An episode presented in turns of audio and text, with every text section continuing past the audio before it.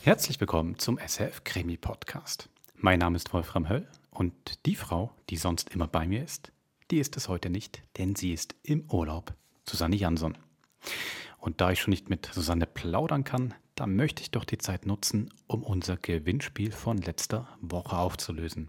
Ihr erinnert euch, beim Hörspiel Das Geheimabkommen von Sherlock Holmes, da hatte ich gefragt, wo im Hörspiel ist folgende Melodie zu hören.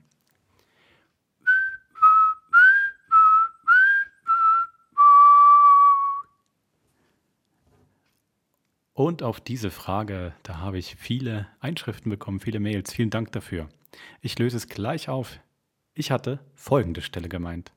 Und wenn Sie zu Bett gehen, verschließen Sie bitte die Tür von außen und nehmen Sie den Schlüssel an sich. Habt ihr es gehört? Da pfeift ein Vogel im Hintergrund. Und wenn Sie zu Bett gehen, verschließen Sie bitte die Tür von außen und nehmen Sie den Schlüssel an sich.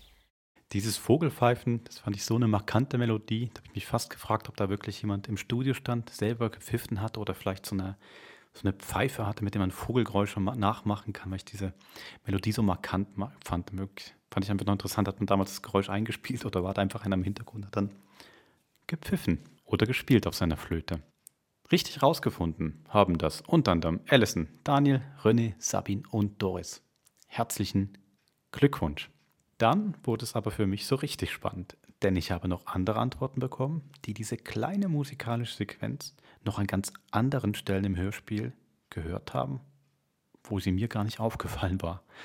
Ich habe mir grad- Es war super gerade dazu geschrieben, an welche Stelle mit der Minutenangabe, Sekundenangabe. Ich bin dann auch nochmal selber auf die Spurensuche gegangen. Da wäre zum Beispiel Andreas, der hat die Sequenz hier gehört.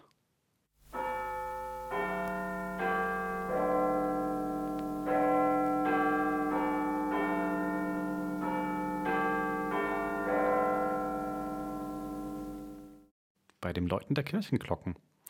Und es stimmt, auch wenn die Melodie nicht die gleiche ist, was vielleicht auch in meinem Pfeifen lag, was nicht so wahnsinnig äh, klar und gut erkennbar war, so ist doch der Rhythmus wirklich genau derselbe bei den Kirchenglocken.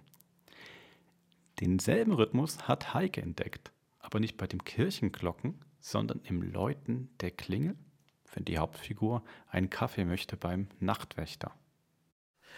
Das werden wir gleich haben, Mr. Phelps. Nanu? Was ist denn los? Komisch, muss ich schon sagen. Wirklich, Denji. Michaela wiederum hat den Rhythmus beim Einfahren eines Zuges gehört. Und wenn wir schon beim Thema Zug sind, Patrick hat nicht den Rhythmus, aber die Tonfolge wiedergefunden. Und zwar an einer anderen Stelle im Hörspiel beim Pfeifen der Lok. Percy hat sich letzten Winter in Northumberland mit ihr verlobt. Sie kam hierher, eskortiert von ihrem Bruder Joseph, um mit seiner Familie bekannt gemacht zu werden. Ja, und dann ereignete sich diese Katastrophe. Ist dir schon sowas vorgekommen? Ich kann mich nicht erinnern. Was soll ich sagen? Ich bin wirklich baff über eure Detektivarbeit, wo ihr nicht nur meine Lösung gefunden habt, sondern auch drei, eigentlich vier andere richtige Lösungen. Deswegen vielen, vielen Dank für eure Teilnahme an dieser kleinen Spurensuche. Mir haben eure Antworten richtig Spaß gemacht. Ich hoffe, euch hat das, die Detektivarbeit, auch so viel Spaß gemacht. Und als Dankeschön bekommen alle jeweils ein kleines Buchgeschenk. So. Nun zum heutigen Krimi. Der Anlass ist ein trauriger. Und zwar ist letzte Woche Peter Zeindler gestorben, im Alter von 89 Jahren in Zürich. Zeindler war ein ganz großer Schweizer Autor von Kriminal- und Spionageromanen. Wir hatten zuletzt Duell im Tunnel von ihm im Krimi-Podcast. Heute möchte ich euch gerne eine Spionagegeschichte von ihm vorstellen, und zwar Restrisiko. Da geht es um einen Schweizer Pharmakonzern, der wirklich mit explosiven Inhaltsstoffen fabriziert. Und die Frage, welches Risiko dieser Konzern dabei bereit ist, einzugehen. Und das ist dann doch eine ziemlich spannende Spionagegeschichte. In diesem Sinne, viel Vergnügen bei Restrisiko von Peter Zeindler. Spionage.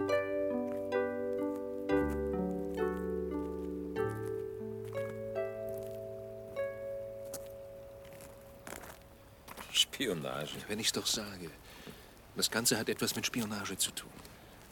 Der Mann ist unter Druck geraten, Konrad. Dann wende dich doch an deine Vorgesetzten, wenn du so überzeugt bist. Nein, das geht nicht. Na, Stell dir vor, wenn diese aberwitzige Geschichte, die mein Kollege mir da Wenn das erzählt hat- alles nur seiner Fantasie entsprungen wäre. Das meinst du doch, oder?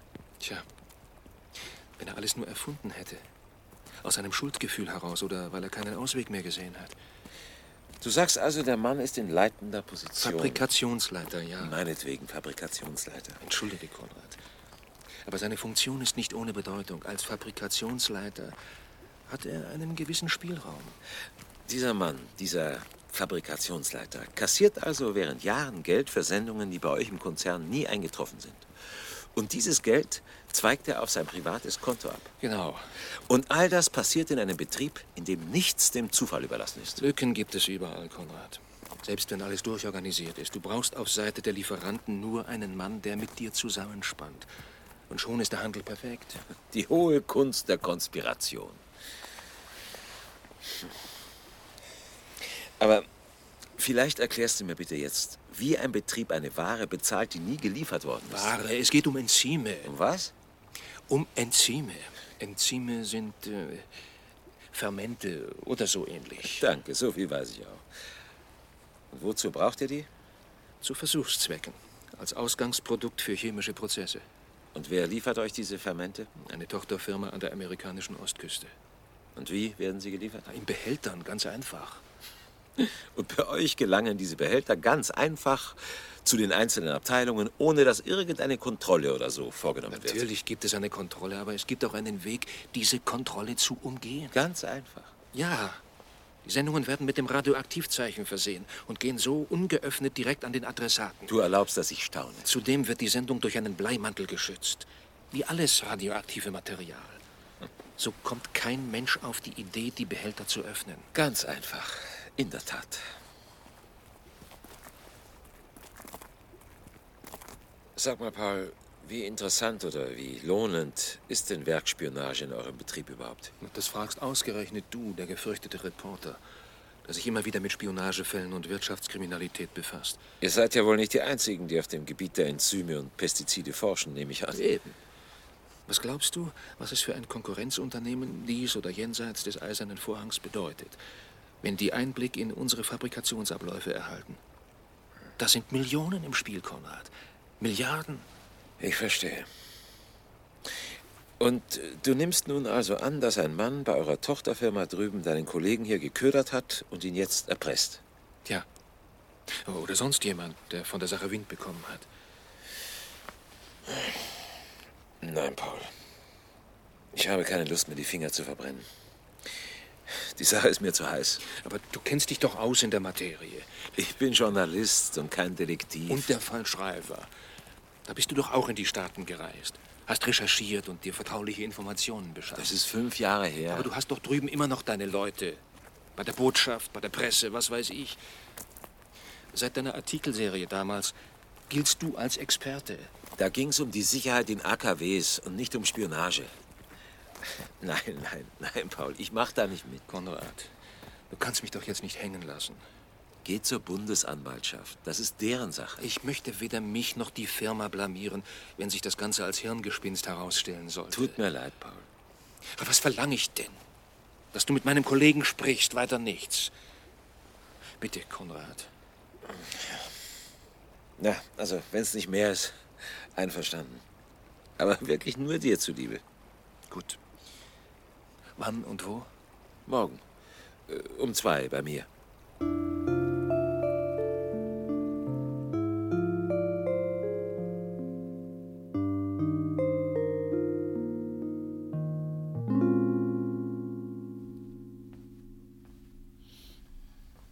Er ist tot.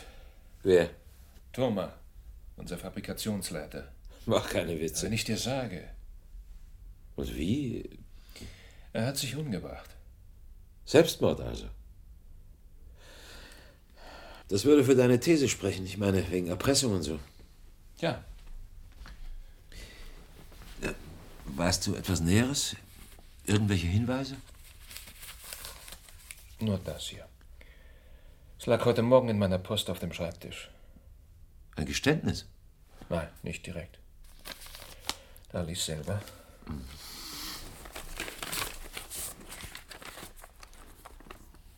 Grabschrift. Es ist gut, des sinnlosen Suchens nach der Wahrheit überdrüssig und müde, seine Arme nach dem Befreier auszustrecken. Was soll das? Sein letzter Wille? Vielleicht, ich weiß es nicht. Mich wundert nur, warum er diesen Grabspruch mir hinterlassen hat und nicht seiner Frau. Ich bin schließlich nicht Thomas Testamentvollstrecker. Vielleicht doch. Übrigens, der Grabspruch ist von Pascal. Ich habe deine Bildung noch nie unterschätzt, Konrad. Danke.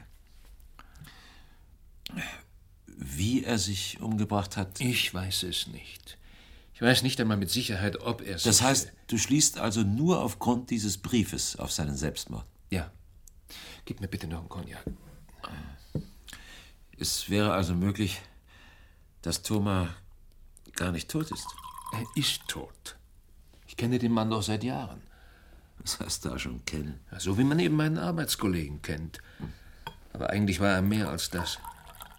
Wenn er schon ein Freund. Beinahe. Naja, nicht so wie du.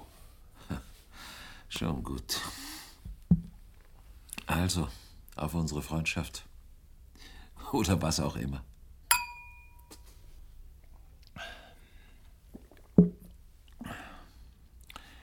Weiß Frau Thoma schon Bescheid? Von mir nicht. Aber wir werden es ihr wohl sagen müssen. Was heißt wir? Du. Wieso ich? Thoma war schließlich dein Freund. Oder Ja, beinahe. da gibt es andere, die ihm näher standen. Sollen die das machen? Oder die Direktion? Paul, je weniger Leute Bescheid wissen, umso besser. Es lässt sich aber wohl kaum verhindern, dass die Es Angelegenheit... darf vorläufig nichts über diese Sache an die Öffentlichkeit dringen. Sonst Sonst was. Paul, wir müssen verhindern, dass der oder die Erpresser frühzeitig aufgeschreckt werden. Wir? Das heißt, du machst mit? Ja. Jetzt ist die Geschichte zum Fall geworden.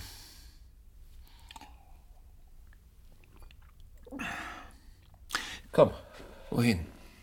wir besuchen die Witwe. Nein, bitte, Konrad. Kondolenzbesuche sind... gehe ich eben allein. Hältst du mich auf dem Laufenden? Wir sehen uns heute Abend. Ab sechs. Im Café Oleander. Mach's nicht so spannend, Konrad. Die Frau verfügt über eine außergewöhnliche Selbstbeherrschung. Oder sie kennt keine Gefühle. Anders kann ich mir ihr Verhalten nicht erklären. Weiß sie von ihrem Mann? Das ist es ja.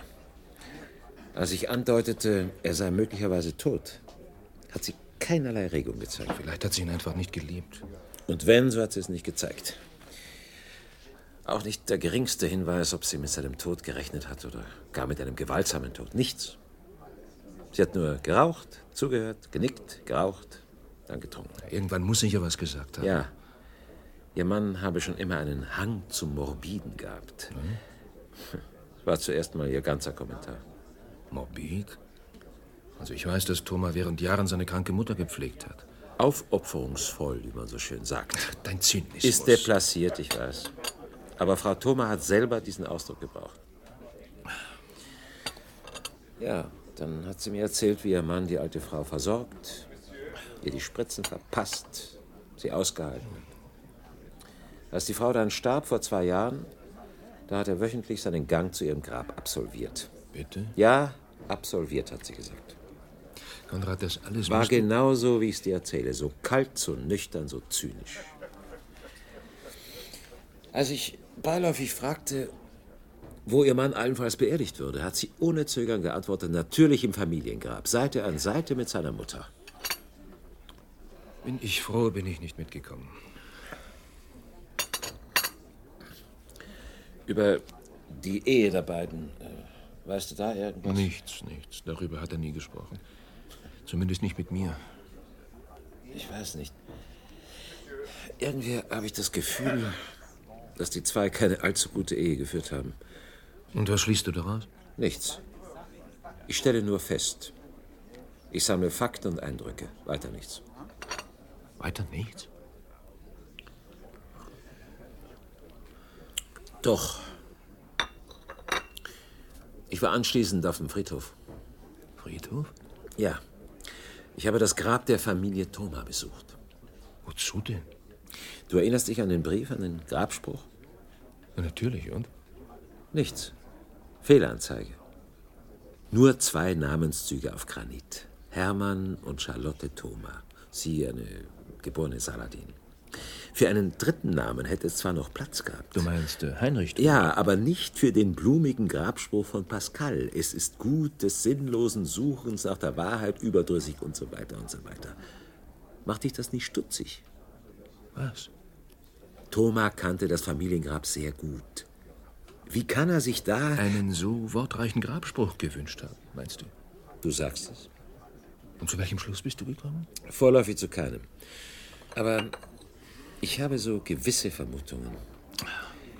Und ich habe eine Spur gefunden. Auf dem Friedhof? Auf dem Friedhof. Drei Stunden habe ich dazu gebraucht. Wozu? Um den Grabspruch zu finden. Es ist gut des sinnlosen Suchens überdrüssig etc. etc. Moment. Du hast doch eben gesagt, dass auf dem Wer Familiengrab. spricht denn vom Familiengrab? heißt das, du hast diesen Spruch woanders? Auf demselben Friedhof, aber auf einem anderen Stein. Äh, sagt dir der Name. Moment. Melchior Hoppe etwas. Na, nie gehört.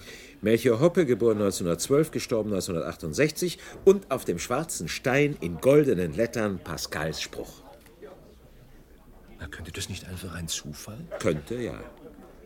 Oder siehst du da einen Zusammenhang? Noch nicht, Paul, noch nicht. Wie ich dich kenne, Konrad. Richtig. Die Sache beginnt mich zu interessieren.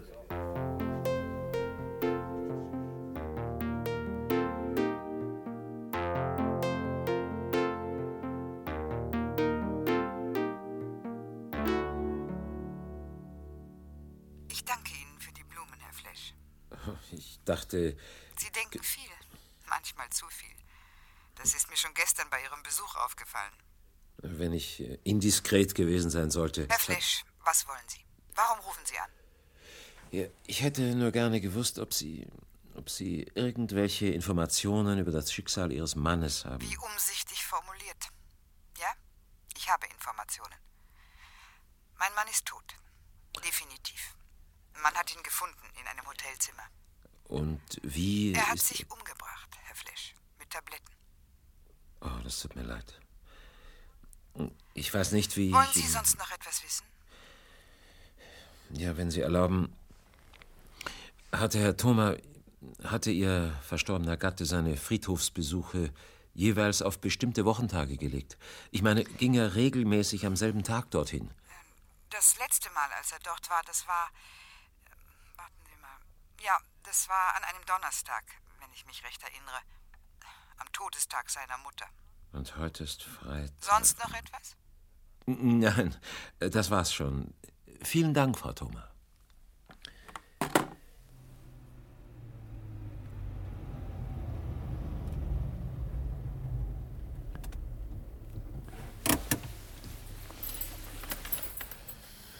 Konrad. Jemand versucht uns zu erpressen. Wer ist uns? Die Firma. Geldforderung? Ja, so viel ich weiß. Das heißt, offiziell Geld, aber das allein ist es nicht, da bin ich ganz sicher. Was denn noch?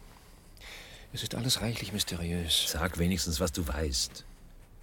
Wir haben in der Firma über den Tod von Thoma nichts verlauten lassen. Und es weiß auch niemand, dass wir von seinen faulen Geschäften gewusst haben. Niemand. Du hast doch bestimmt mit irgendjemand in der Firma darüber gesprochen. natürlich, das schon. Mit wem? Mit Kollegen Was für Kollegen? von der Direktion. Und was hast du denen erzählt? Nichts. Jedenfalls nicht, bis Frau Thoma selber sie über den Tod ihres Mannes offiziell benachrichtigt hat. Und dann? Dann hast du ausgepackt. Ausgepackt. Ich habe nur angedeutet, was Thoma mir vor seinem Tod gesagt Sicher hat. nicht Nache. Mich interessiert, ob du das Wort Spionage gebraucht hast. Na, Natürlich nicht. Man weiß nur über seine Machenschaften mit den Enzymen Bescheid. Erpressung also. Und womit soll eure Firma erpresst werden? Ich sagte dir doch schon, ich weiß es nicht. Ich weiß nur, dass es irgendwas mit Sabotage zu tun hat. Mehr wurde mir nicht mitgeteilt. Du weißt also nicht, wo sabotiert werden soll und welche genauen Forderungen mit dieser Drohung verbunden sind. Ich habe gehört, dass die Agroabteilung betroffen sein soll. Hat Thoma dort gearbeitet? Ja, in letzter Zeit. Vorher war er in der Pharmaabteilung. Er hat allerdings auch nach dem Wechsel noch Einfluss auf gewisse Entscheidungen im Pharmabereich gehabt. Wie viele Leute arbeiten in diesen beiden Abteilungen? Je etwa an die 100 bis 150. Bisschen viel. Hast du irgendeinen Verdacht? Alle kommen in Frage, Konrad. Alle und keiner. Heiß ist es hier drin. Schließen wir die untersten Chargen mal aus. Bleiben immer noch genug Leute, die sich auskennen. Jeder, der auch nur ein bisschen Verantwortung trägt, weiß, wie der Laden funktioniert. Er weiß, wie chemische Prozesse manipuliert werden können? Ja. Und wie man gegebenenfalls die Reaktoren so unter Druck setzen kann, dass die Kessel explodieren. Der Saboteur muss sich also auskennen. Kannst du mir Listen besorgen? Was für Listen? Von sämtlichen Mitarbeitern der beiden Abteilungen. Mit möglichst detaillierten Angaben. Aber ich kann doch nicht einfach vom Personaldienst. Natürlich nicht. Trotzdem, lass dir was einfallen. Du weißt, es gibt sowas wie Datenschutz. Ich weiß, aber ich nehme an, dass sich jetzt auch die Bundesanwaltschaft einschaltet. Und die werden die Mitarbeiterlisten auch einsehen wollen. Die beste Gelegenheit also, die Listen im Doppel zu kopieren. Konrad, das ist illegal. Du hast mich in diese Sache mit reingezogen, mein Lieber. Wer A sagt, also, bitte die Listen, Paul.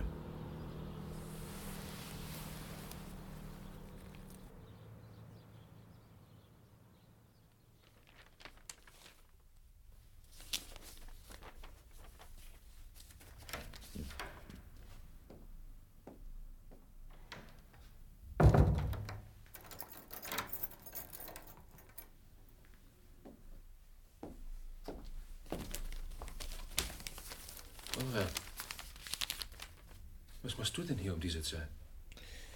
Ich warte auf dich. Und die Listen, Paul. Deine Frau hat mich freundlicherweise eingelassen. Und eine Flasche Whisky hat mir die Wartezeit verkürzt. Also, wo sind die Listen? Ich habe keine Listen, Konrad. Aber womöglich hat sie die Bundesanwaltschaft. Nein, die auch nicht. Ohne Listen können die doch gar nicht ermitteln. Die Bundesanwaltschaft ist nicht eingeschaltet worden, Konrad. Das ist es. Bitte? Ja, du hast recht gehört. Keine Bundesanwaltschaft, keine Polizei, keine Sicherheitsmaßnahmen. So ist es. Mir auch bitte. Ich kann jetzt auch einen gebrauchen. Okay. Danke.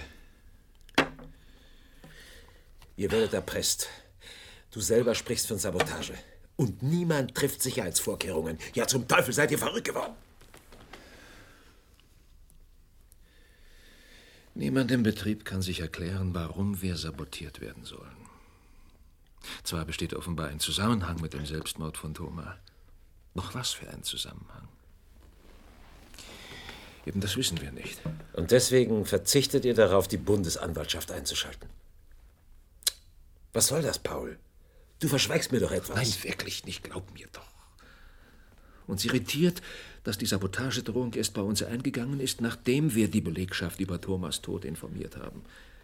Warum das? Ich vermute, weil der Saboteur identisch ist mit dem Erpresser von Thoma. Eine andere Interpretation fällt mir im Augenblick nicht ein. Wo ist da die Logik, Konrad? Thomas ist tot. Der Erpresser hat doch jetzt überhaupt keinen Grund mehr zu befürchten, dass Thomas ihn anzeigt. Jetzt hör mal gut zu, Paul. Wir wissen, dass es einen Erpresser gibt. Und dass er einen Grund hat, eure Firma unter Druck zu setzen. Ja, und? Und wir wissen, dass er mit Sabotage droht. Mit Sabotage, die zu einer Katastrophe werden könnte. Jetzt mal doch nicht gleich den Teufel an die Wand. Ich rede nicht vom Teufel. Ich rede vom Erpresser.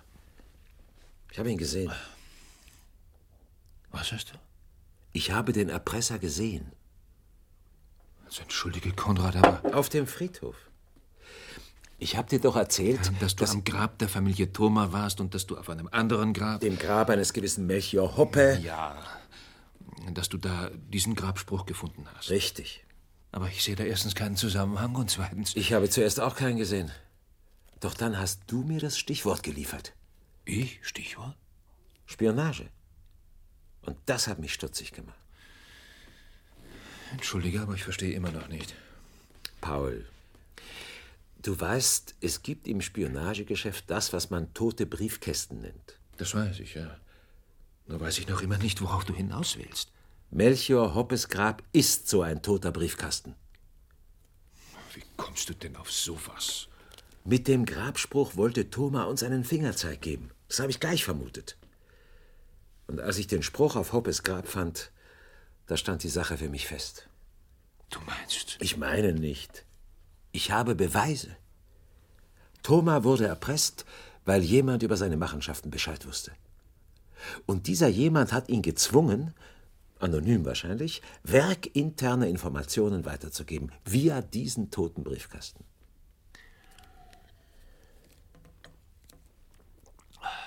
Und was ist mit dem Erpresser, den du gesehen haben willst? Ich habe ihn gesehen, Paul. Wenn auch nur kurz. Er muss mich beobachtet haben an Hoppes Grab. Als ich den Deckel wieder auf die Urne legte, hörte ich ein Rascheln hinter mir, Schritte im Kies. Als ich mich umwandte, lief ein Mann weg. Eine Gestalt in einem grauen Regenmantel mit Hut. Jetzt wird mir die Sache klar.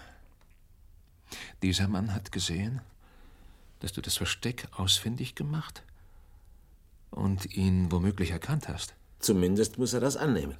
Ja, Und folglich erpresst er nun die Firma. Fabelhaft. Die ganze Bescherung haben wir im Grunde also dir zu verdanken. was soll der Vorwurf? Du hast mich um Rat gebeten, ich habe mich umgesehen, weiter nichts. Was heißt weiter nichts? Wie stehe ich jetzt da? Vor der Firma? Vor den Kollegen? Ich dachte, die wissen nichts von mir. Ach, die nicht, nein, aber dieser Kerl. Er hat dich identifiziert. Vielleicht auch nicht. Oder er glaubt, ich bin von der Bundespolizei, die aufgrund eines Briefes von Thoma nun Recherchen anstellt. Soll er glauben, was er will?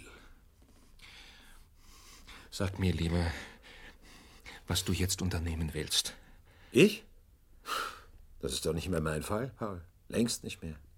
Das weißt du sehr genau. Das wisst ihr alle. Warum habt ihr die Polizei nicht eingeschaltet? Wir haben einen Ruf zu verlieren. Wann kapierst du denn das endlich? Tja, und andere ihr Leben, falls der Erpresser ernst macht. Fragt sich nur, was hier mehr zählt. Ruf oder Leben. Du weißt, wir unternehmen alles. Alles. Warum habt ihr denn keine Sicherheitsvorkehrungen getroffen? Warum die Fabrikation nicht gestoppt? Das Personal nicht nach Hause geschickt? Warum? Ach, zu viele Fragen. Euch interessiert offenbar nur eines. Und das wäre? dass der Betrieb ungestört weiterläuft. Konrad, chemische Prozesse können nicht einfach unterbrochen werden. Und der Geldfluss auch nicht. Wie? Eine Stilllegung des Werkes kostet uns Millionen. Ich habe verstanden.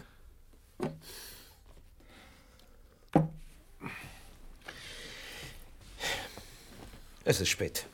Du kannst im Gästezimmer. Nein, danke. Ich fühle mich hier nicht zu Hause. Du willst mich in dieser Sache allein lassen. Konrad, bitte.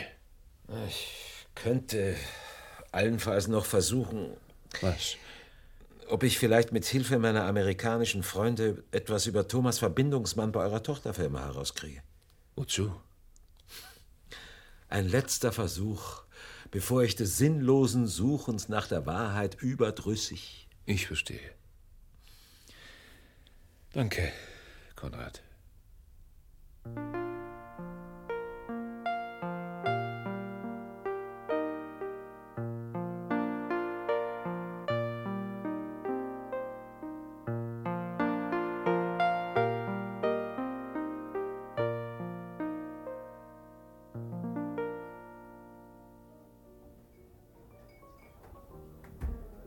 Ich weiß nicht, Herr Flesch, ob ich der richtige Mann bin, um Ihnen die Informationen zu liefern, die Sie wünschen. Herr Dr. Ammann, Sie sind einer der wenigen in der Branche, zu denen ich Vertrauen habe. Hoffentlich enttäusche ich Sie nicht. Sie haben mich zwar einmal interviewt, aber reicht das schon? Sie verstehen, als leitender Mitarbeiter eines Chemiekonzerns möchte ich nur ungern. Ohne Umschweife, Herr Dr. Ammann. Es geht um Sabotage. Sabotage in einem hiesigen Chemiekonzern. Das ist, meine ich, Grund genug, mir behilflich zu sein. Ich brauche lediglich ein paar Informationen von Ihnen. über den Grad der Gefährdung bei Sabotage, über Sicherheitsmaßnahmen und so weiter.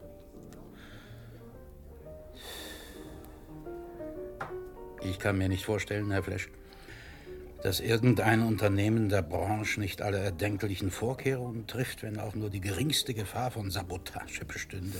Schließlich geht es nicht nur um Menschenleben, sondern auch um unseren Ruf. Diesen Satz habe ich schon einmal gehört. Sehen Sie, technische Verantwortung können wir delegieren, Herr Flesch. Nicht aber moralische.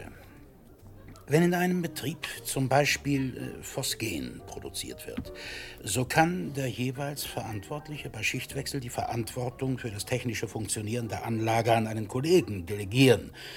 Doch äh, der Gedanke, dass durch einen kleinen Eingriff der Kessel mit dem Phosgen zur mörderischen Bombe werden könnte, diese Verantwortung nimmt er mit in den Schlaf. Schlafen Sie gut? Vielleicht habe ich mich schon zu sehr an den Gedanken gewöhnt, dass unser Geschäft nicht eigentlich darin besteht, mit unseren Produkten anderen zu helfen, sondern ganz einfach Geld zu machen. Meinen Sie im Ernst, was Sie da sagen? Wozu diese Frage? Dann eben eine andere. Hm. Sabotage wäre also trotz aller Vorkehrungen im Prinzip möglich. Ja. Auf allen Stufen und in allen Abteilungen. Sie ist aus der Sicht des Saboteurs nicht überall gleich effizient. Aber grundsätzlich möglich ist sie schon. Sie sprachen vorhin von Phosgen. Das war doch ein Kampfstoff im Ersten Weltkrieg. Ja, aber auch heute noch äußerst wirksam und gefährlich. Was die Gefährdung ganz allgemein betrifft, könnten Sie da nicht an einem Beispiel. Ah, Sie wollen, dass ich einen Fall supponiere? Ja. Zum Beispiel in der Agroabteilung eines Chemiekonzerns. Sie denken an Pestizide? Zum Beispiel. Nun, Sie wissen, chemische Reaktionen finden üblicherweise, der Name sagt es, in sogenannten Reaktoren statt. Nehmen wir nun an, dass bei der Synthese von Pestiziden ein Zwischenprodukt einem Oxidationsprozess unterworfen wird, indem man etwa eine Wasserstoffsuperoxidlösung beigibt. Geht es nicht einfacher? Oh, Chemie ist keine Hexerei. Wenn man gewisse chemische Abläufe stören will, reichen meist schon ein paar Grundkenntnisse. Die Apokalypse ist leicht herstellbar, Herr Flesch. Zum Beispiel? Nun, in unserem Fall würden bereits ein paar Eisenspäne genügen, um eine Katastrophe auszulösen. Eisenspäne? Ja. Sie würden eine chemische Grundreaktion auslösen mit verheerenden Auswirkungen, wie bei einer Bombe. Der Reaktor würde explodieren, dann weitere Reaktoren, eine Kettenreaktion mit unübersehbaren Folgen.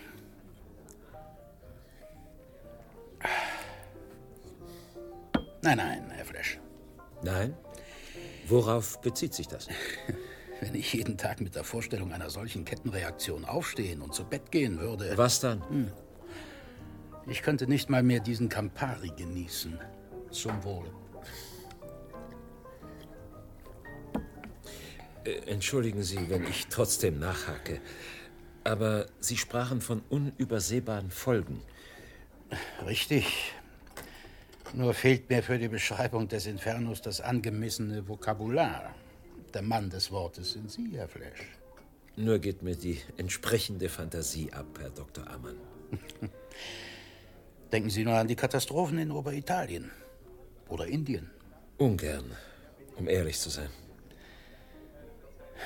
Bei Phosgen übrigens wäre das Ausmaß einer Katastrophe noch viel größer. Das heißt? Jedes Haus in der näheren und weiteren Umgebung würde zerstört. Eine gigantische Feuersbrunst würde um sich greifen. Und die Menschen? Die Menschen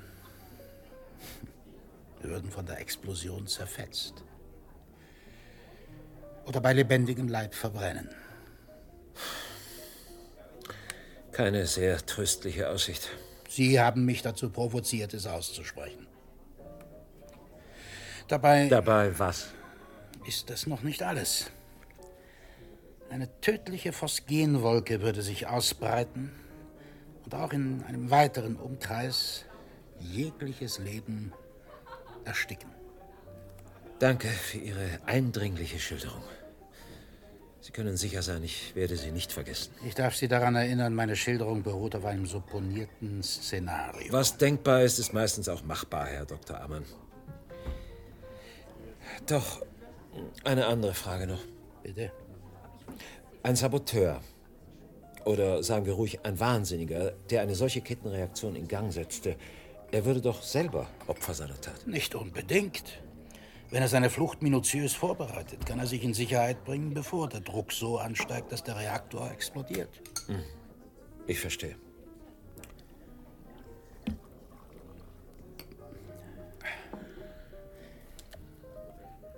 Warum? Herr Flesch, Warum was? Sie wissen doch genau, was ich meine. Warum wollten Sie mich sprechen? Doch bestimmt nicht, um den theoretisch möglichen Verlauf einer Chemiekatastrophe erzählt zu bekommen. Und warum haben Sie mir diese Frage nicht gleich zu Beginn gestellt? Vielleicht habe ich mich vor der Antwort gefürchtet. Und jetzt fürchten Sie sich nicht mehr. Doch. Nur hören Sie bitte auf, den kleinen Gott zu spielen. Gut, ich kann Sie beruhigen. Die Sabotagedrohung, von der ich sprach, betrifft nicht Ihre Firma, Herr Dr. Ammann. Nicht meine Firma. Ja, glauben Sie denn im Ernst, dass jeder unserer Betriebe so ganz privat seinen eigenen Untergang absolviert? Wir sind zwar Konkurrenten, Herr Flesch, doch im Untergang sind wir Partner. Äh, erlauben Sie eine persönliche Frage. Bitte. Äh, Haben Sie eine Vertrauensperson bei der Konkurrenz? Sagen Sie, Herr Flesch, wie viele Leute wollen Sie noch in diese Geschichte mit hineinziehen? So viele wie nötig, um eine anscheinend hermetische Mauer aufzubrechen. Also, bitte.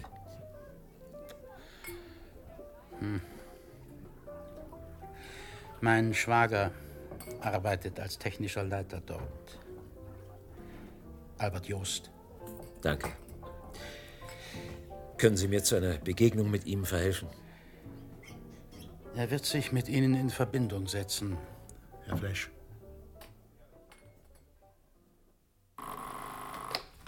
Ja, Flash. Ich bin's, Paul. Neuigkeiten? Ja, wir wissen jetzt mehr. Was passieren soll und wie? Wisst ihr genaueres? Äh, So genau äh, wieder nicht. Zum Beispiel Eisenspäne? Woher weißt du das? Ich habe mich umgehört. Bei wem? Ich stelle die Fragen, Paul. Also, wie lautet die Nachricht, die ihr bekommen habt? Eisenspäne. In einer Schachtel. Ich nehme an, ihr seid euch über die Folgen im Klaren. Es wird nicht zur Katastrophe kommen, Konrad. Heißt das, dass ihr bereit seid, auf die Bedingungen des Saboteurs einzugehen? Was bleibt uns übrig? Natürlich.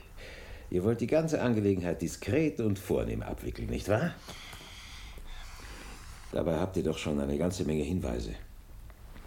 Ihr wisst, dass der mutmaßliche Erpresser mit größter Wahrscheinlichkeit identisch ist mit der Person, an die Thoma seine Informationen weitergab. Dann deutet alles darauf hin, dass der Saboteur zwar über gewisse Kenntnisse in der Chemie verfügt, aber wahrscheinlich kein Fachmann ist, kein Insider. Und ferner Auf, lässt alles. Konrad, hör auf, die Sache ist gelaufen.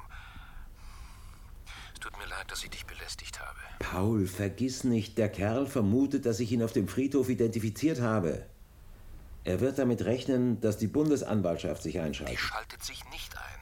Beschluss des Krisenstabs, die Sache wird intern geregelt. Großartig. Eisenspäne gegen Diskretion. Und ein paar hunderttausend Franken. Donnerwetter. Aber offenbar immer noch billiger als die Einstellung des Betriebs oder ein Prestigeverlust in der Öffentlichkeit. Du sagst es. Ihr rechnet also damit, dass der Erpresser nicht bis zum Äußersten geht? Das Gegenteil anzunehmen wäre gegen unsere Ideologie. Ideologie nennt ihr das. Konrad, halt dich da raus. Halt dich aus allem raus. Soll das eine Drohung sein, oder was? Nur ein freundschaftlicher Tipp. Mich köderst du nicht. Bitte spiel nicht den Helden, Konrad. Und versuch nicht, den Erpresser auf eigene Faust zu entlaufen. Es steht zu viel auf dem Spiel. Für wen, Paul? Für wen?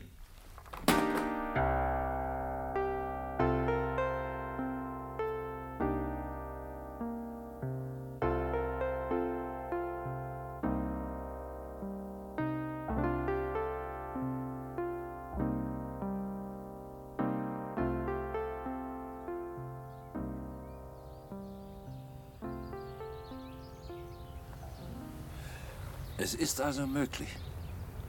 Mit Eisenspänen? Ja. Dadurch wird ein irreversibler Prozess ausgelöst. Die Wärme im Kessel steigt, die Kühlung kommt nicht mehr nach, der Druck nimmt zu. Die Fortsetzung kenne ich. Ja. Warum wollten Sie mich dann sprechen? Hat Ihr Schwager es Ihnen nicht gesagt? Hm, nur andeutungsweise. Können Sie mir Zugang zur Fabrikationshalle verschaffen? Das ist schwierig. Sie gehören nicht zur Belegschaft. Keinerlei Möglichkeit. Nun ja, vielleicht als Techniker der Firma, die die Kessel...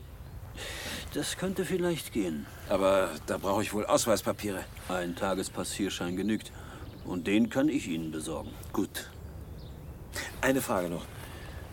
Kennen Sie Ihre Mitarbeiter und Kollegen gut? Ich meine, auch privat. Mehr oder weniger. Können Sie sich vorstellen, dass einer von Ihnen fähig wäre, Sabotage zu begehen? Ich sehe um mich herum nur Gesichter, Herr Flesch. Nicht aber, was in den Köpfen vorgeht. Da haben Sie recht, Herr äh, Albert. Herr Albert. Albert ist zwar mein Vorname, aber bleiben Sie ruhig dabei. In dem Fall heiße ich Konrad. Wie mein Vater. Sagen Sie, Albert, haben Sie eine Erklärung dafür, warum die Firma trotz der Sabotagedrohung keine besonderen Sicherheitsvorkehrungen getroffen hat? Es wäre ja möglich, dass diese Drohung nur ein Bluff ist. So einfach ist es, glaube ich, nicht. Ich habe nämlich gewisse Anhaltspunkte, dass es möglicherweise um Spionage geht. Um Werkspionage. Ihnen ist nicht zufällig in letzter Zeit etwas Besonderes aufgefallen. Was meinen Sie? Na, irgendwelche Unregelmäßigkeiten oder gar Störungen im Bereich der Reaktoren. Nein, nichts dergleichen. Oder vielleicht Leute, die sich unbefugt in der Fabrikationshalle Das aufhalten. wäre völlig unmöglich. Wegen der Sicherheitsbeamten. Was für Sicherheitsbeamte. Werkschutz. Wie in allen großen Betrieben. Da kann ich nur hoffen, dass das trotzdem klappt mit meinem Besuch morgen. Solange Sie einen Passierschein haben und in meiner Begleitung sind, ist nichts zu befürchten. Also gut, morgen um 10 beim Fabrikeingang. Albert. Um 10 beim Fabrikeingang. Konrad.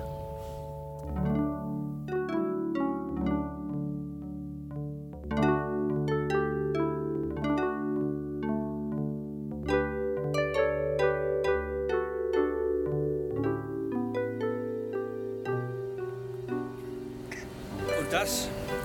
Das sind die Reaktionskessel. Wie viel Druck hält so ein Kessel aus? Im Maximum 300 Atmosphären, im Normalfall aber liegt der Druck um die 200. Was heißt im Normalfall? Wie gesagt, dass der Druck 200 Atü nicht übersteigt. Und immer vorausgesetzt, dass die Kessel einwandfrei und die Schweißnähte perfekt sind. Angenommen, ein Kessel hätte irgendeinen Fabrikationsfehler. Was dann? Das ist so gut wie ausgeschlossen.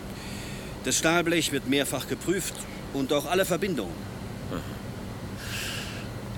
Hergestellt werden die Kessel in der Schweiz. Ja, Das Stahlblech aber, das wird aus dem Ausland bezogen, nehme ich an. aus der Bundesrepublik. Mhm. Und die Materialprüfung, die Sie vorhin erwähnt haben, äh, die findet wo statt? Was das Rohmaterial betrifft, in der Lieferfirma. Nach der Fertigung dann hier im Herstellerwerk. Jedes Einzelteil wird genau geprüft und dann mit einem Stempel versehen. Anhand der Prüfungsprotokolle kann es dann jederzeit wieder identifiziert werden. Ein Betrug oder ein Irrtum ist nicht möglich. Ausgeschlossen. Eine todsichere Angelegenheit. Todsicher ist nur der Tod, Albert.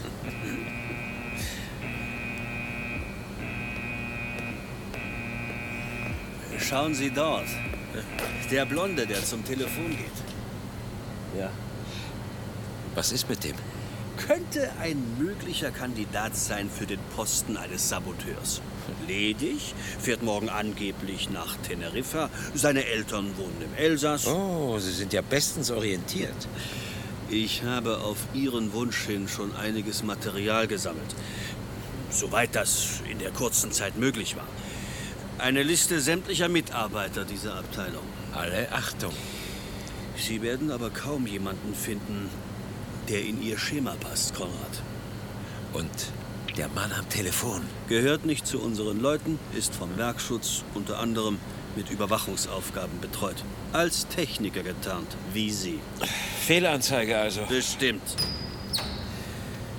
Genauso, was die beiden Herren dort betrifft, die eben reingekommen sind. Auch Werkschutz? Ja. Mir scheint, die interessieren sich für Sie, Konrad. Falls Sie angesprochen werden, wir kennen uns nicht. Die Liste gebe ich Ihnen später. Herr Flesch? Ja, äh, kennen wir uns? Äh, Wer kennen Sie? Darf ich fragen? Äh, nicht jetzt. Kommen Sie bitte mit und machen Sie keine Schwierigkeiten. Ja, aber wohin? Herr Direktor Braschler möchte Sie sprechen. Na, kommen Sie.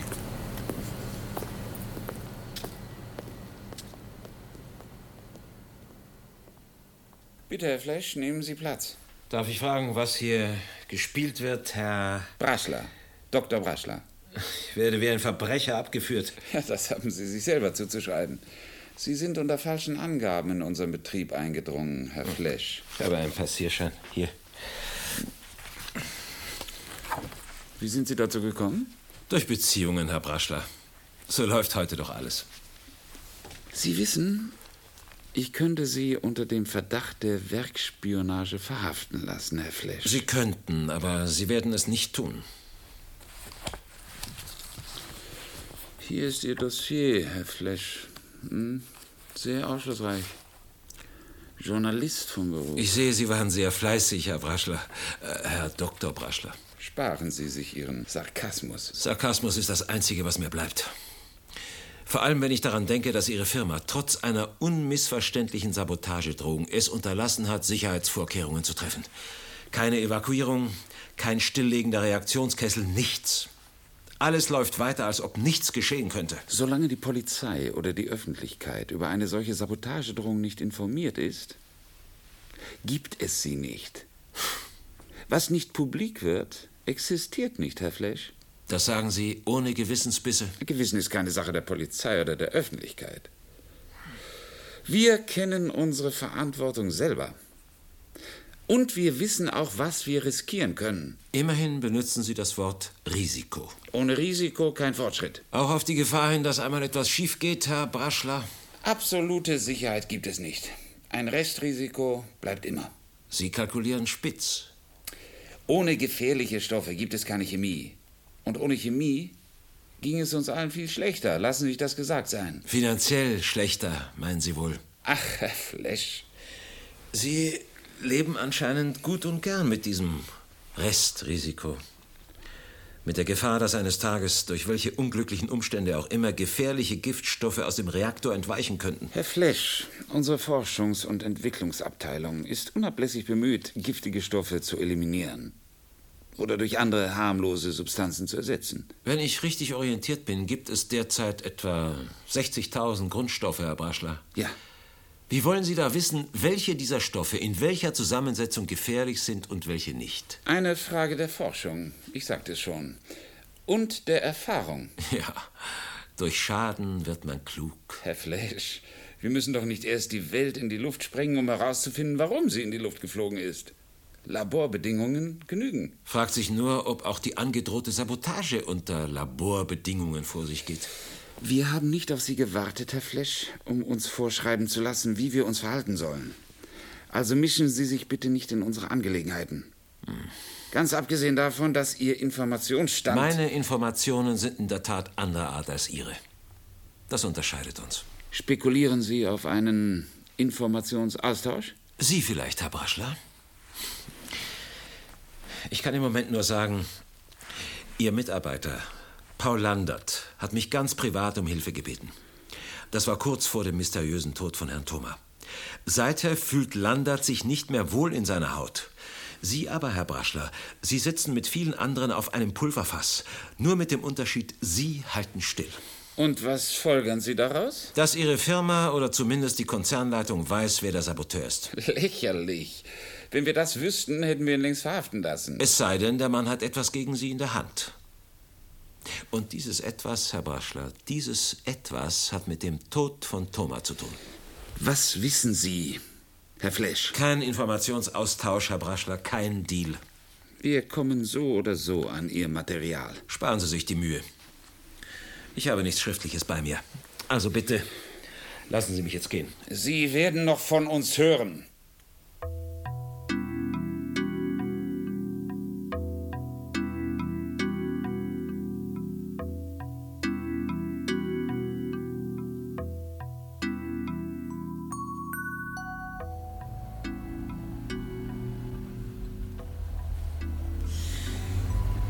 Warum waren Sie beim Begräbnis, Herr Flesch? Gegenfrage, Frau Thoma. Warum nehmen Sie mich im Taxi mit in die Stadt zurück? Nächstenliebe, Herr Flesch, nichts weiter. Es regnet. Aber ich habe einen Regenschirm, wie Sie sehen. Wollen Sie lieber zu Fuß gehen? Oh, ich unterhalte mich gern mit Ihnen.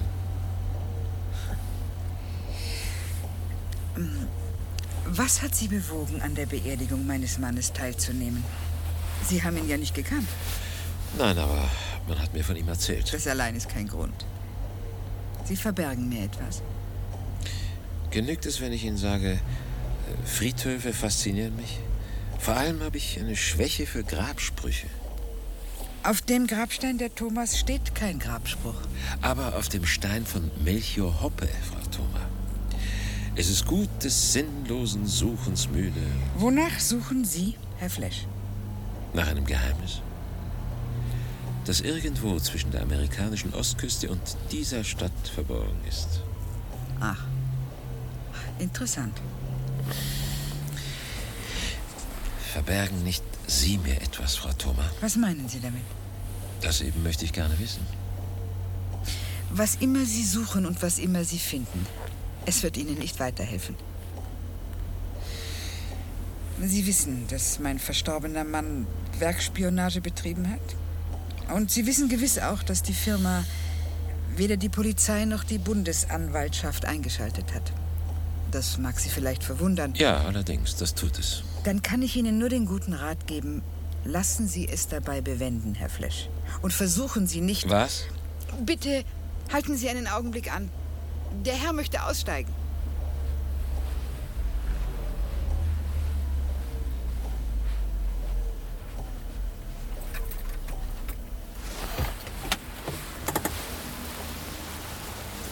Danke für Ihre Nächstenliebe, Frau Thoma. Und für den wohlgemeinten Rat. Auf Wiedersehen.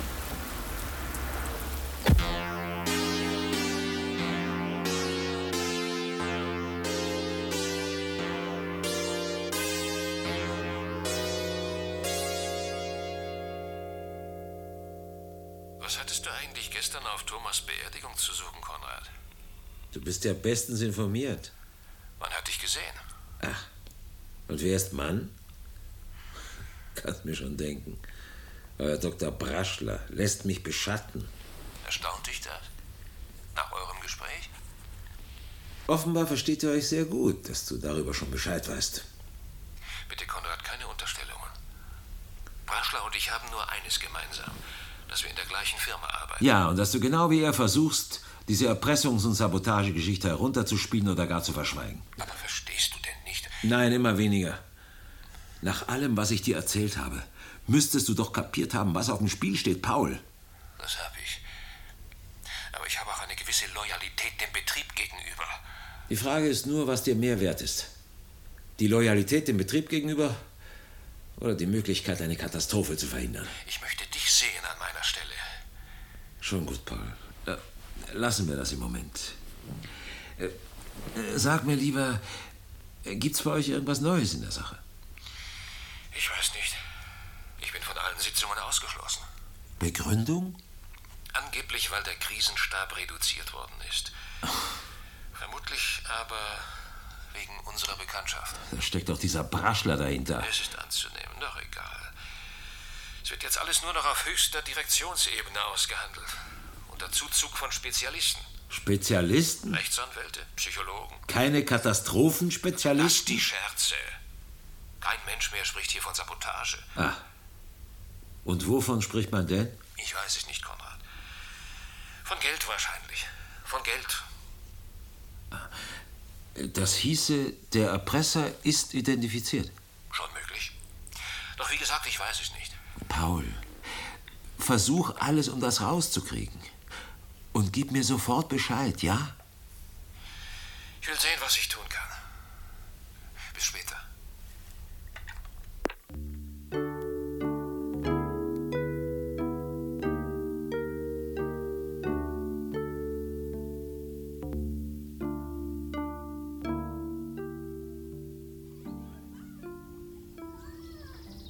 Sie hatten recht, Albert.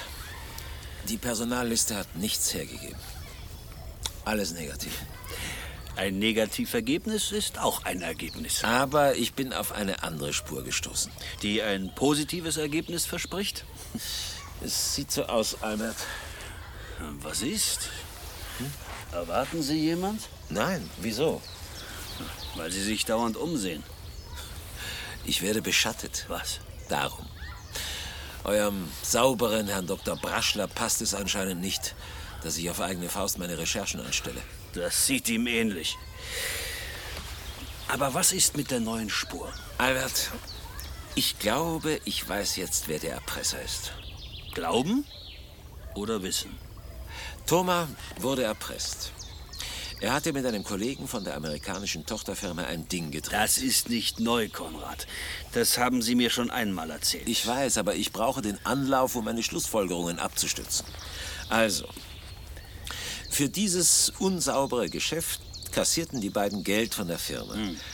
Und dieses Geld teilten sie sich. Ja, eines Tages durchschaut irgendjemand den Schwindel und erpresst Thoma. Genau, aber dieser jemand verlangt nicht etwa Geld, sondern Informationen, äh, hochbrisantes, werkinternes Forschungsmaterial. Thoma ist der Sache nicht gewachsen und begeht Selbstmord. Ja, aber jetzt passen Sie gut auf, Albert.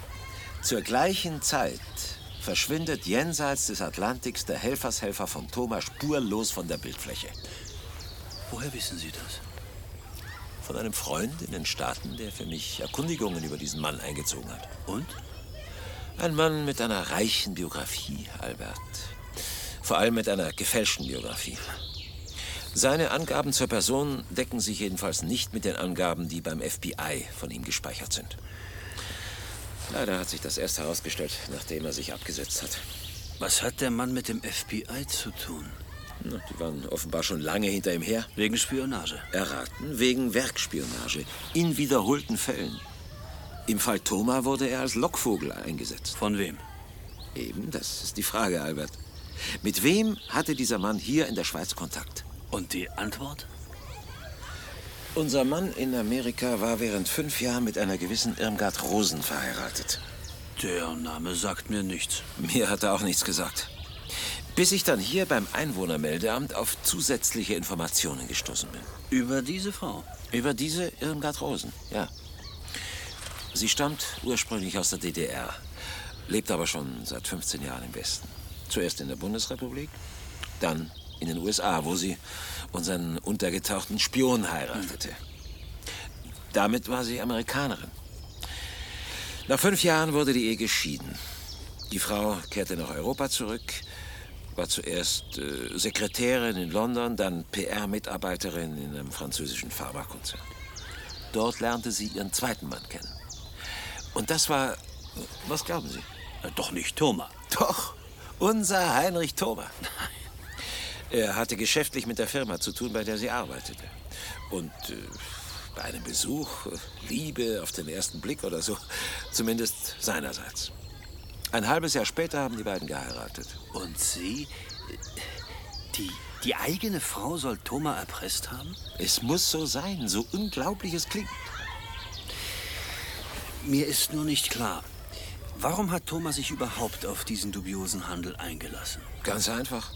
Seine Frau hat ihn zu einem Lebensstandard animiert, den Thoma trotz guter Bezahlung aus eigenen Mitteln nicht mehr bestreiten konnte anlässlich eines Geschäftsbesuchs bei der Tochterfirma, muss er dann mit dem Ex-Mann seiner Frau in Kontakt gekommen sein.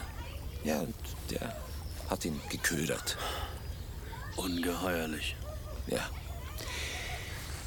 Aber Moment mal. Der Mann auf dem Friedhof, den Sie gesehen haben. Das war kein Mann, Albert, das war eine Frau. Frau Thoma in Männerhut und Männermantel. Sind Sie sicher? sicher ist nur der Tod, Albert. Aber es ist sehr naheliegend. Sie wollte zu dem Grab, in dem ihr Mann jeweils seine Informationen deponierte. Aber warum? Um nachzusehen, ob er vor seinem Tod dort noch Material oder sonst eine Botschaft hinterlegt hatte. Das hat er nicht. Nein. Aber sie hat gesehen, wie ich die Urne untersucht habe. Sie hat daraus gefolgert, ich sei von der Polizei oder von der Bundesanwaltschaft und ihr Mann habe vor seinem Tod alles gestanden. Mhm. Ja. Und aus dieser Panik heraus und um ihren Abgang zu sichern, hat sie dann der Firma gegenüber mit Sabotage gedroht. Das ist kaum zu fassen. Und das Groteske an der Sache ist, in der Firma weiß niemand, dass Frau Thoma diese Drohung gar nicht in die Tat umsetzen kann. Und zwar einfach, weil sie keinen Zugang zu den Fabrikationsräumen hat. Ja, aber das erklärt noch immer nicht, warum die Firma keine Vorsichtsmaßnahmen trifft. Ja, warum? Da liegt der Hund begraben. Genau da. Frau Thoma muss irgendetwas gegen die Firma in der Hand haben. Etwas, das die Leute einschüchtert und äh, dazu veranlasst, auf ihre Forderung einzugehen. Aber was? Das wüsste ich auch gern. Warum fragen Sie nicht einfach die Witwe?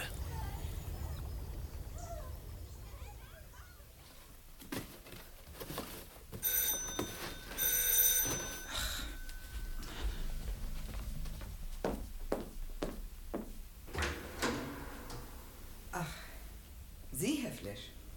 Störe ich? Ehrlich gesagt, ja.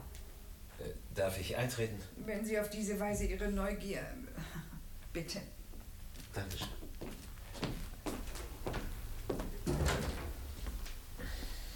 Möchten Sie etwas trinken? Äh, einen Whisky? Gern. Nehmen Sie Platz. Danke. Ach, ich äh, sehe, Sie sind am Packen. Ja. Ich verreise. Ah, Das erklärt natürlich alles. Was meinen Sie damit? Danke, dass ich ungelegen komme. Machen Sie sich deswegen keine Sorgen. Zum Wohl, Herr Flesch. Cheers. Ich muss sagen, Sie beeindrucken mich, Herr Flesch. Sie mich auch, Frau Thoma. Oder soll ich sagen, Frau Rosen?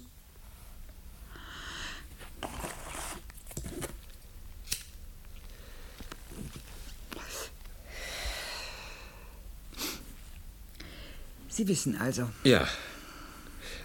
Nur würden mich auch Ihre Motive interessieren. Motive. Was meinen Sie, warum heutzutage Psychiater und Psychologen so gefragt sind? Trotzdem, Frau Thoma. Verlieren wir nicht unnötig Zeit. Keine Erklärungen? Keine. Ich sagte Ihnen schon, ich reise ab. Das Haus ist bereits verkauft, meine Zukunft geregelt. Und nichts hindert Sie abzureisen. Nichts und niemand, Herr Flesch. Auch Sie nicht. Auf dem Friedhof waren Sie nicht so selbstsicher. Sie. Sie haben mich erkannt. Nein. Aber das konnten Sie nicht wissen. Ich ließ mich zuerst durch den Hut und den Mantel Ihres Mannes täuschen. Beides hängt übrigens draußen in der Garderobe. Wie schon bei meinem ersten Besuch. Kompliment. Sie sind ein sehr guter Beobachter, Herr Flesch. Ist das Ihr ganzer Kommentar? Ja. Frau Thoma, womit haben Sie die Firma erpresst? Mhm. Erwarten Sie keine Einzelheiten, Herr Flesch. Jeder Konzern ist erpressbar. Jeder. Vielleicht. Nur schützt das normalerweise den Erpresser nicht vor der Polizei. Spielen Sie nicht so naiv, Herr Flesch.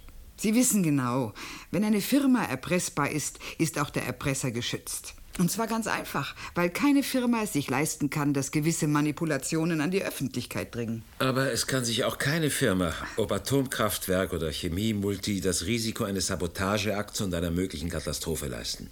Eine Katastrophe in diesem Bereich kann jederzeit auch ohne fremdes Zutun eintreten.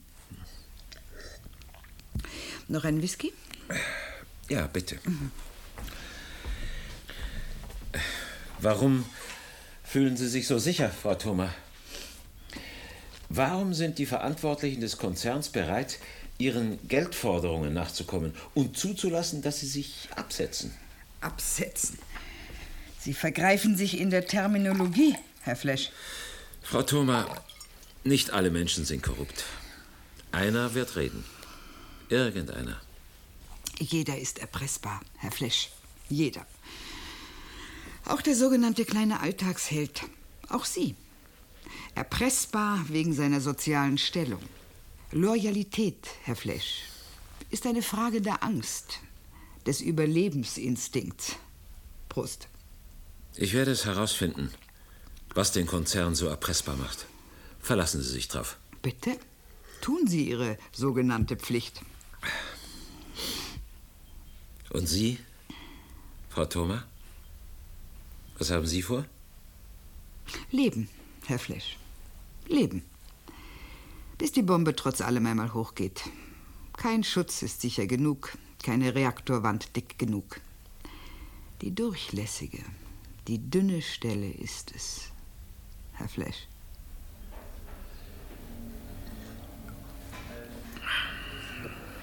Und?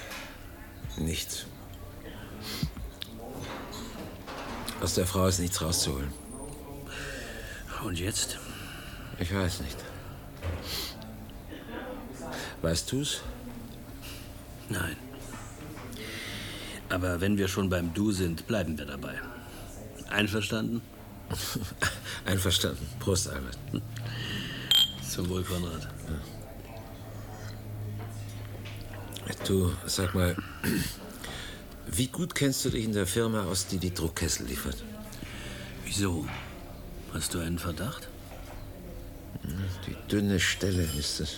Was bitte? Keine Reaktorwand ist dick genug.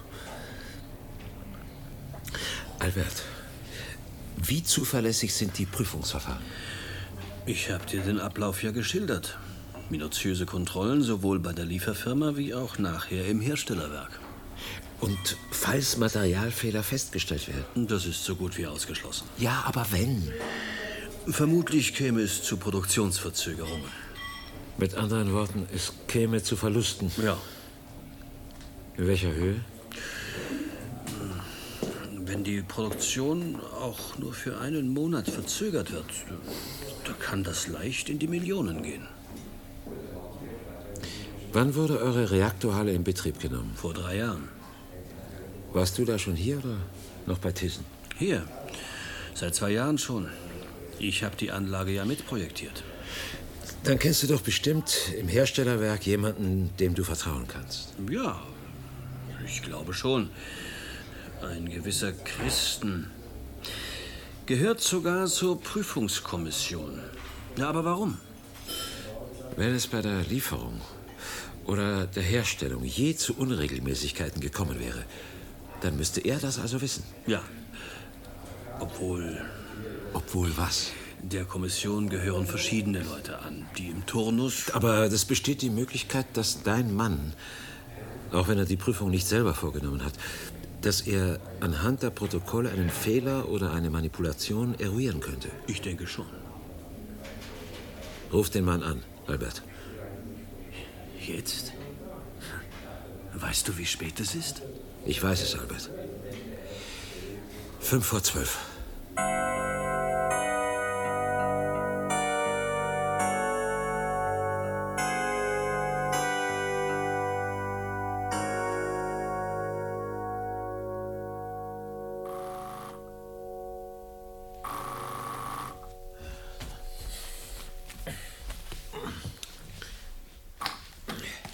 Ja, Flash.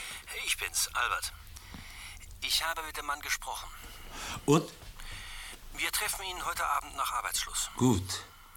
Äh, hat er irgendwas gesagt? Er weiß von nichts. Ich meine, was auf irgendeine Unregelmäßigkeit hinweist. Aber er hat versprochen, bis heute Abend die Protokolle daraufhin zu prüfen. Gut. Er ist zwar auch der Meinung, dass die Wahrscheinlichkeit praktisch null ist. Egal, wir müssen alles versuchen. Du hast mich da ganz schön in eine Sache hineinmanövriert, mein Lieber. Albert, du weißt, worum es geht. Ja, schon. Also, wo treffen wir uns? Nicht in der Stadt, äh, außerhalb. Ich fahre dich hin. Äh, Holst du mich ab? Lieber nicht, Konrad. Du wirst beschattet. Ich möchte nicht, dass man uns zusammen beobachtet. Was ist? Hast du Angst? Ich, ich habe eine Stelle zu verlieren, Konrad. Ich verstehe. Dann also beim Fabrikeingang? Nein, vor dem Fußballstadion. Kurz nach sechs. Bis dann.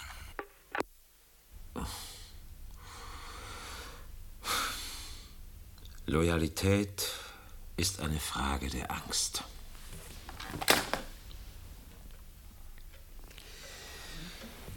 Gut, dann kommen wir zur Sache, Herr Flesch. Ihre Vermutung trifft zu. Einer der fraglichen Kessel weist Mängel auf. Sind Sie sicher? Ihre Frage ist reichlich deplatziert. Entschuldigung, ich wollte keineswegs Ihre Kompetenz in Zweifel ziehen. Äh, Darf ich wenigstens fragen, wie haben Sie das festgestellt? Ich weiß nicht, wie gut Sie über unsere Prüfverfahren informiert sind. Ich habe Herrn Flesch die ganzen Abläufe geschildert. Gut, dann kann ich mich kurz fassen. Das Stahlblech, das wir für die Kessel verwenden, beziehen wir aus der Bundesrepublik. Ja, ich weiß. Bereits im Stahlwerk wird das Material mit Kathodenstrahlseismographen auf seine Festigkeit untersucht und ein genaues Protokoll erstellt. Das mit dem Material hierher gelangt. Das mitgeliefert wird, ja. Bei uns dann werden nach dem Zusammenschweißen der Einzelteile alle Verbindungsnähte auf ihre Homogenität, auf Risse, Poren und so weiter einer weiteren gründlichen Prüfung unterzogen. Wie geschieht das, wenn ich fragen darf? Vermittels Röntgenaufnahmen. Und anhand solcher Röntgenaufnahmen haben ich Sie wäre dann... dankbar, wenn Sie mich nicht dauernd unterbrechen würden, Herr Flesch. Pardon. Ich habe also zuerst einmal die betreffenden Protokolle der Lieferfirma mit unseren Aufnahmen verglichen. Und? Konrad, bitte. Inwieweit diese Protokolle einwandfrei sind, kann ich natürlich nicht beurteilen. Erstaunt war ich jedoch, als ich feststellen musste, dass bei unseren Röntgenaufnahmen zwei Bilder identisch sind. Das heißt, ein ganz bestimmter Ausschnitt ist zweimal kopiert und eine dieser Kopien an anderer Stelle eingefügt worden. Und zwar, wie ich vermute, anstelle einer Aufnahme, die auf einen Fabrikationsfehler hinwies. Haben Sie Beweise, Herr Christen? Handfeste Beweise. Der einzige Beweis ist. Dass manipuliert worden ist, ich verstehe. Aber was folgern Sie daraus? Dass jemand einen Grund gehabt haben muss, den Fabrikationsfehler zu vertuschen. Warum? Und wer? Darauf weiß ich ebenso wenig eine Antwort wie Sie, Herr Flesch. Offenbar doch, um eine Produktionsverzögerung zu verhindern. Das hieße also jemand vom Chemiekonzern. Es sieht so aus. Könnte es sein, dass Herr Thoma. Das ist unwahrscheinlich. Er gehörte ja nicht zur Prüfungskommission. Aber er wurde erpresst. Immerhin hatte er als Fabrikationsleiter Einblick in die Unterlagen. Allerdings glaube ich nicht, dass er Wie selber. ich ihn einschätze, hätte er bei einem allfälligen Fehler bestimmt die Konzernleitung informiert. Er war kein Mann der einsamen Entschlüsse. Mit anderen Worten, wenn diesbezüglich ein Entscheid gefällt wurde, dann von der Konzernleitung in engstem Kreis. Ja. Und in einem solchen Fall bestimmt ohne Protokoll. Schlussfolgerung. Es muss zu einem regelrechten Deal gekommen sein. Stillschweigen gegen Geld oder... Stillschweigen ist Geld, Herr Flesch. Aus finanziellen Erwägungen hat man also einen Fehler in Kauf genommen. Im gegenseitigen Einvernehmen. Und ohne Verluste für die eine oder die andere Seite. Soweit ist alles klar. Nur, wie ist Frau Thoma zu all diesen Informationen gekommen? Durch ihren Mann. Entweder ist er durch Zufall auf die Manipulation gestoßen, oder er war bei den Sitzungen der Konzernleitung dabei und hat seiner Frau davon erzählt. Hm, wahrscheinlich. Ja. Das wäre es also, Herr Flesch. Moment. Sie haben da brisantes Material in Händen und sagen einfach, das wär's. Herr Flesch, ich habe kein Material in Händen. Ich habe lediglich das fragliche Material eingesehen und daraus meine Schlüsse gezogen. Das ist ein Unterschied. Aber Sie können sich das Material jederzeit beschaffen, Herr Christen. Ich könnte. Ja. Aber ich werde es nicht tun. Warum nicht? Ich habe eine Familie. Ein Haus. Ein herrschaftliches Haus sogar. Herr Flesch, ich kenne Sie nicht. Und ich habe keine Lust, Ihnen meine persönlichen Gründe und Auffassungen darzulegen. Komm, Konrad, wir wissen genug. Eine Frage noch. Frau Thoma hat die Firma erpresst und mit Sabotage gedroht. Eine Drohung, die niemand ernst zu nehmen braucht, hast du selber gesagt. Es war dein Schwager, Albert, der die Vision des Untergangs beschworen hat, falls die Drohung in die Tat umgesetzt wird. Ja, falls. Aber das ist doch nur eine Hypothese. Die aber jeden Tag wahr werden könnte, auch ohne Sabotage. Dann nämlich, wenn die Schwachstelle in der Reaktorwand dem Druck nicht mehr standhält. Das ist doch möglich.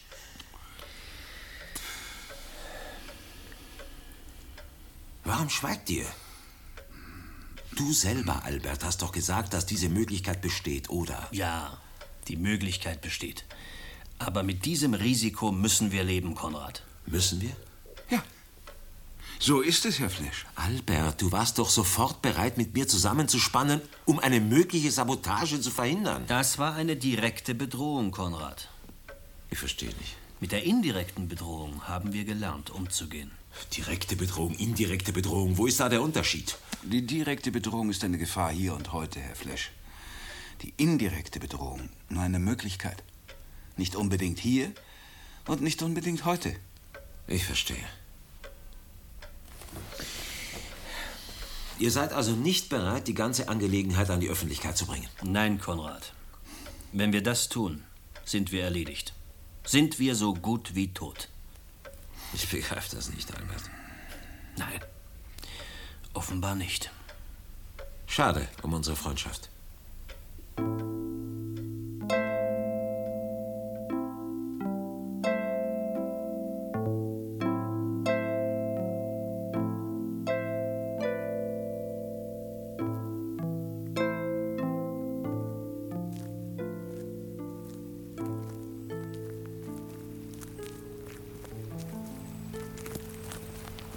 Es tut mir leid, Konrad.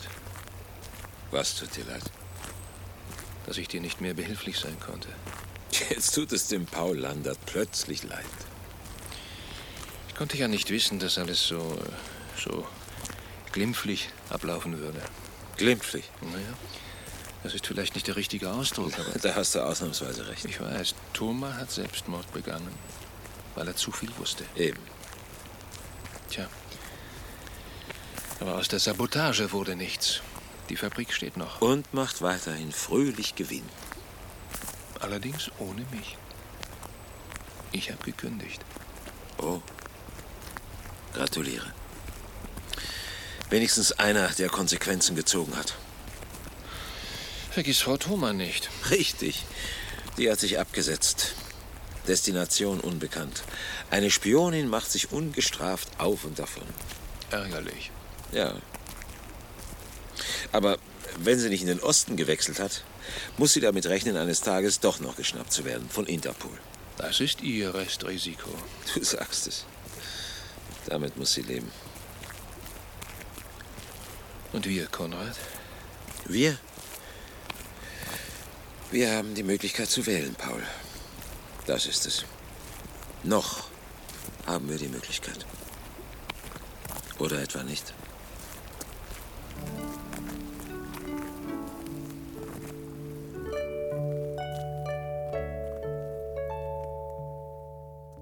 Das war Restrisiko von Peter Zeindler. Wir haben es heute im Krimi-Podcast im Gedenken an Peter Zeindler, den großen Autor von Spionage- und Krimiromanen, der letzte Woche im Alter von 89 Jahren in Zürich verstorben ist. Wenn ihr euch jetzt noch mehr über Zeindler informieren wollt, verlinke ich unten in den Show Notes einen Nachruf auf ihn, den es bei SF gibt. Und da gibt es auch noch ein paar Hörspiele von Zeindler zum Nachhören.